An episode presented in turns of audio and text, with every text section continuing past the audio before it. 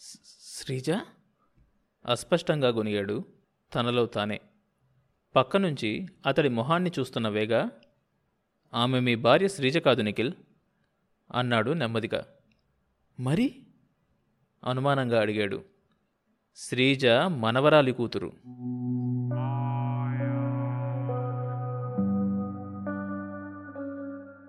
వాళ్ళంతా షాక్ తగిలినట్టు నిశ్చేష్టులయ్యారు.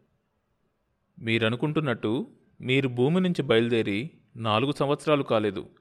డెబ్బై ఆరు సంవత్సరాలు గడిచాయి.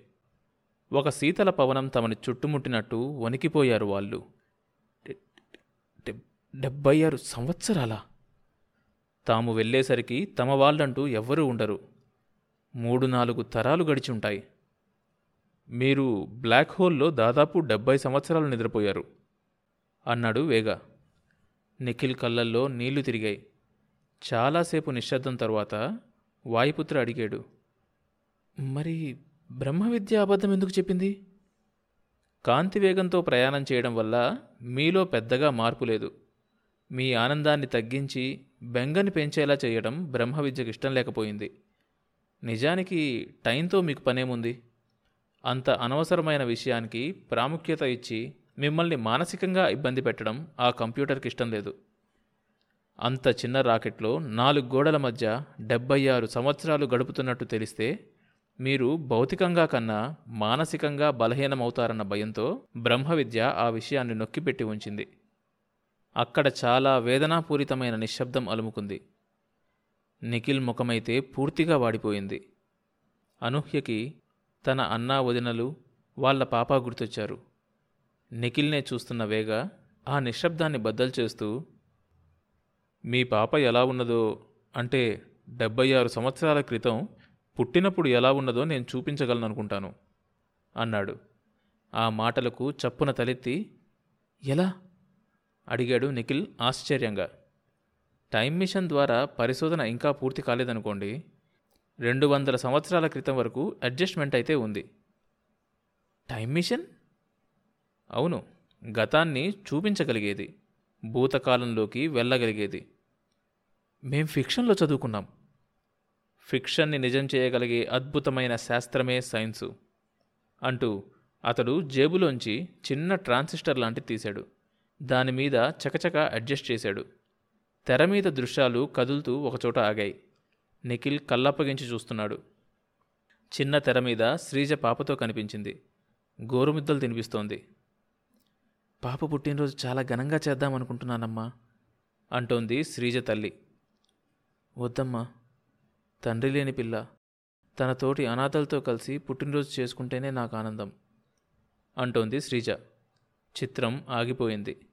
నిఖిల్ ముఖం నిండా సంతృప్తి సంతోషం. కళ్ళల్లో తడి కనిపించకుండా మొహం పక్కకి తిప్పుకున్నాడు.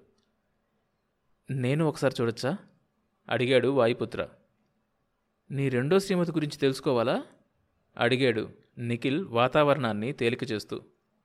కాదు నాకీ పేరు పెట్టి నా అభివృద్ధి ఏమాత్రం చూడలేకపోయిన మా ముత్తాత గారిని చూడాలనుకుంటున్నాను అన్నాడు వాయుపుత్ర నవ్వుతూ. వేగా అతడికి టైం మిషన్ అందించాడు. సుహృద్ బావ్ పైకి లేవడానికి రెడీగా ఉంది. నలుగురు అక్కడికి చేరుకున్నారు. భూలోకవాసుల్ని చివరిసారి చూడ్డానికి వేగా గ్రహవాసులు గుంపులు గుంపులుగా అక్కడ వేచి ఉన్నారు.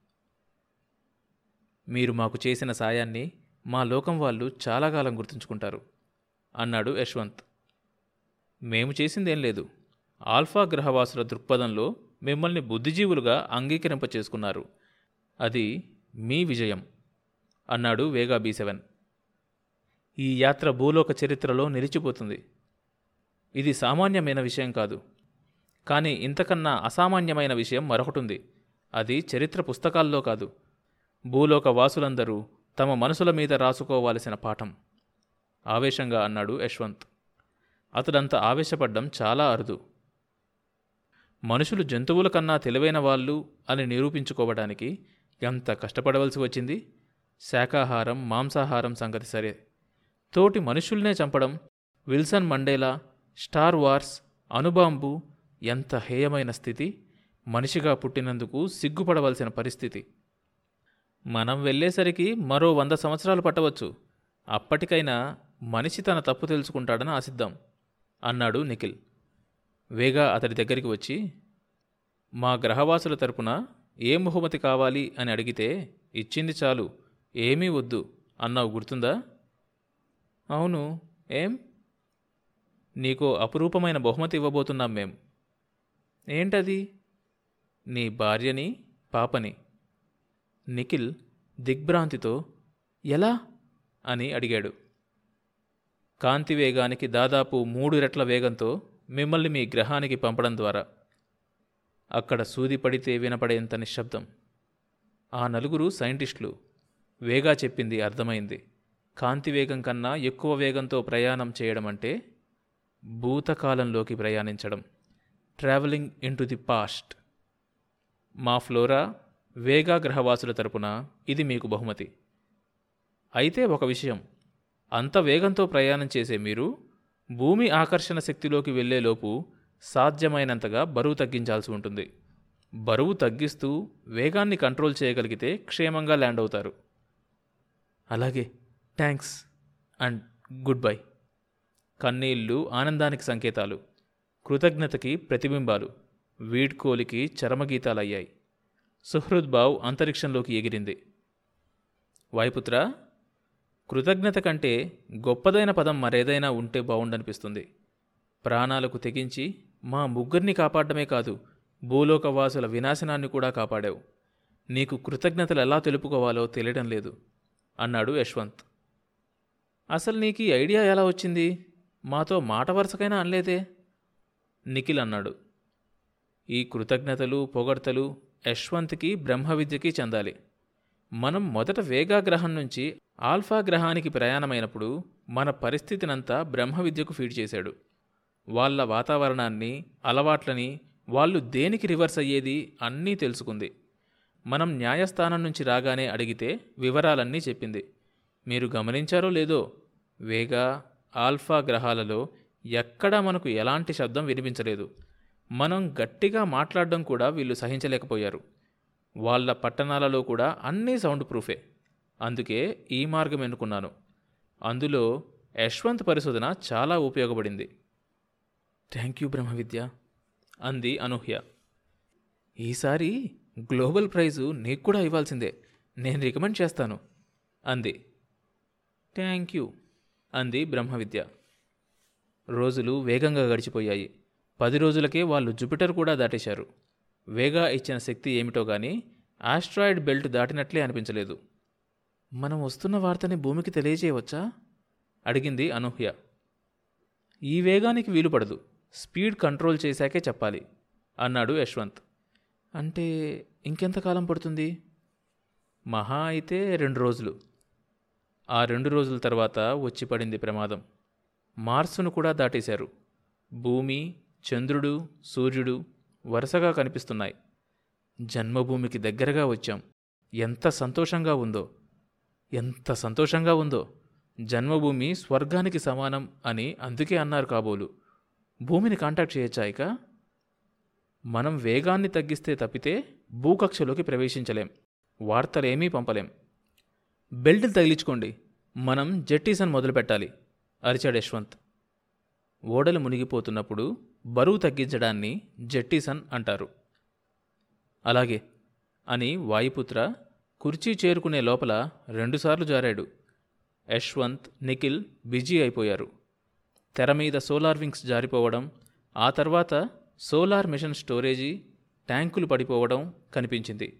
రోదసిలో వస్తువుల్ని వదిలేసేటప్పుడు వాటిని పూర్తిగా క్రష్ చేసి పొడిగా చేసి వదలాలన్న నిబంధన వాళ్ళు పాటించలేకపోతున్నారు. అది అసాధ్యం కాబట్టి. కంప్యూటర్ తెర మీద బరువు ఇంకా ఎక్కువగానే ఉన్నట్లు కనిపిస్తోంది. తర్వాత ఏంటి? అడిగాడు వాయుపుత్ర. పైనున్న ఫిక్రూమ్ ల్యాబొరేటరీ అవసరం లేదు కదా? యశ్వంత్ వాటిని వాహనం నుంచి విడదీసి వదిలేశాడు. అయినా కంప్యూటర్ స్పీడ్ కంట్రోల్ అవసరమైనంత తక్కువ అవడం లేదని చూపిస్తోంది. విద్య? మళ్ళీ పిలిచాడు వాయుపుత్ర. మీకు వేరే గదులెందుకిక ఇక్కడే గడుపుదాం. మరో నాలుగు రోజులే కదా. యశ్వంత్ చేతులు చకచకా పనిచేశాయి. వాళ్ళకు అన్ని సంవత్సరాలుగా ఉపయోగపడ్డ గదులు రోదస్లో తిరుగుతున్నాయి. ఇంకా వెయిట్ తగ్గించాలి చెప్పింది విద్య. డైటింగ్ చెయ్యి అన్నాడు వాయుపుత్ర కోపంగా. బావుంది. నా మీద కోప్పడతావేం? నన్నింత బరువు పెంచింది మీరేగా?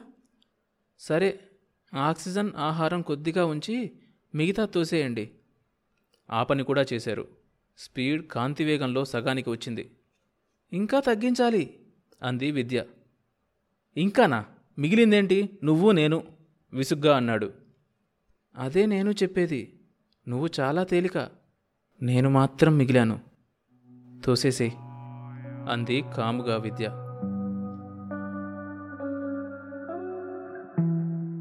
ఆ తరువాత ఏం జరిగింది తెలియాలంటే ఈ షోలోని నెక్స్ట్ ఎపిసోడ్ వినండి. ప్రతి సోమవారం మరియు బుధవారం కొత్త ఎపిసోడ్స్ రిలీజ్ అవుతాయి. ఈ షోని మీరు Apple podcast Google podcast Spotify Amazon music Gaana కానీ మరి ఏ ఇతర ప్లాట్ఫామ్స్లోనైనా సబ్స్క్రైబ్ చేసుకొని వినొచ్చు. కొత్త ఎపిసోడ్ రిలీజ్ అయినప్పుడు మీకు తెలియడానికి నోటిఫికేషన్ టర్న్ ఆన్ చేసుకోండి. అప్డేట్ వస్తుంది.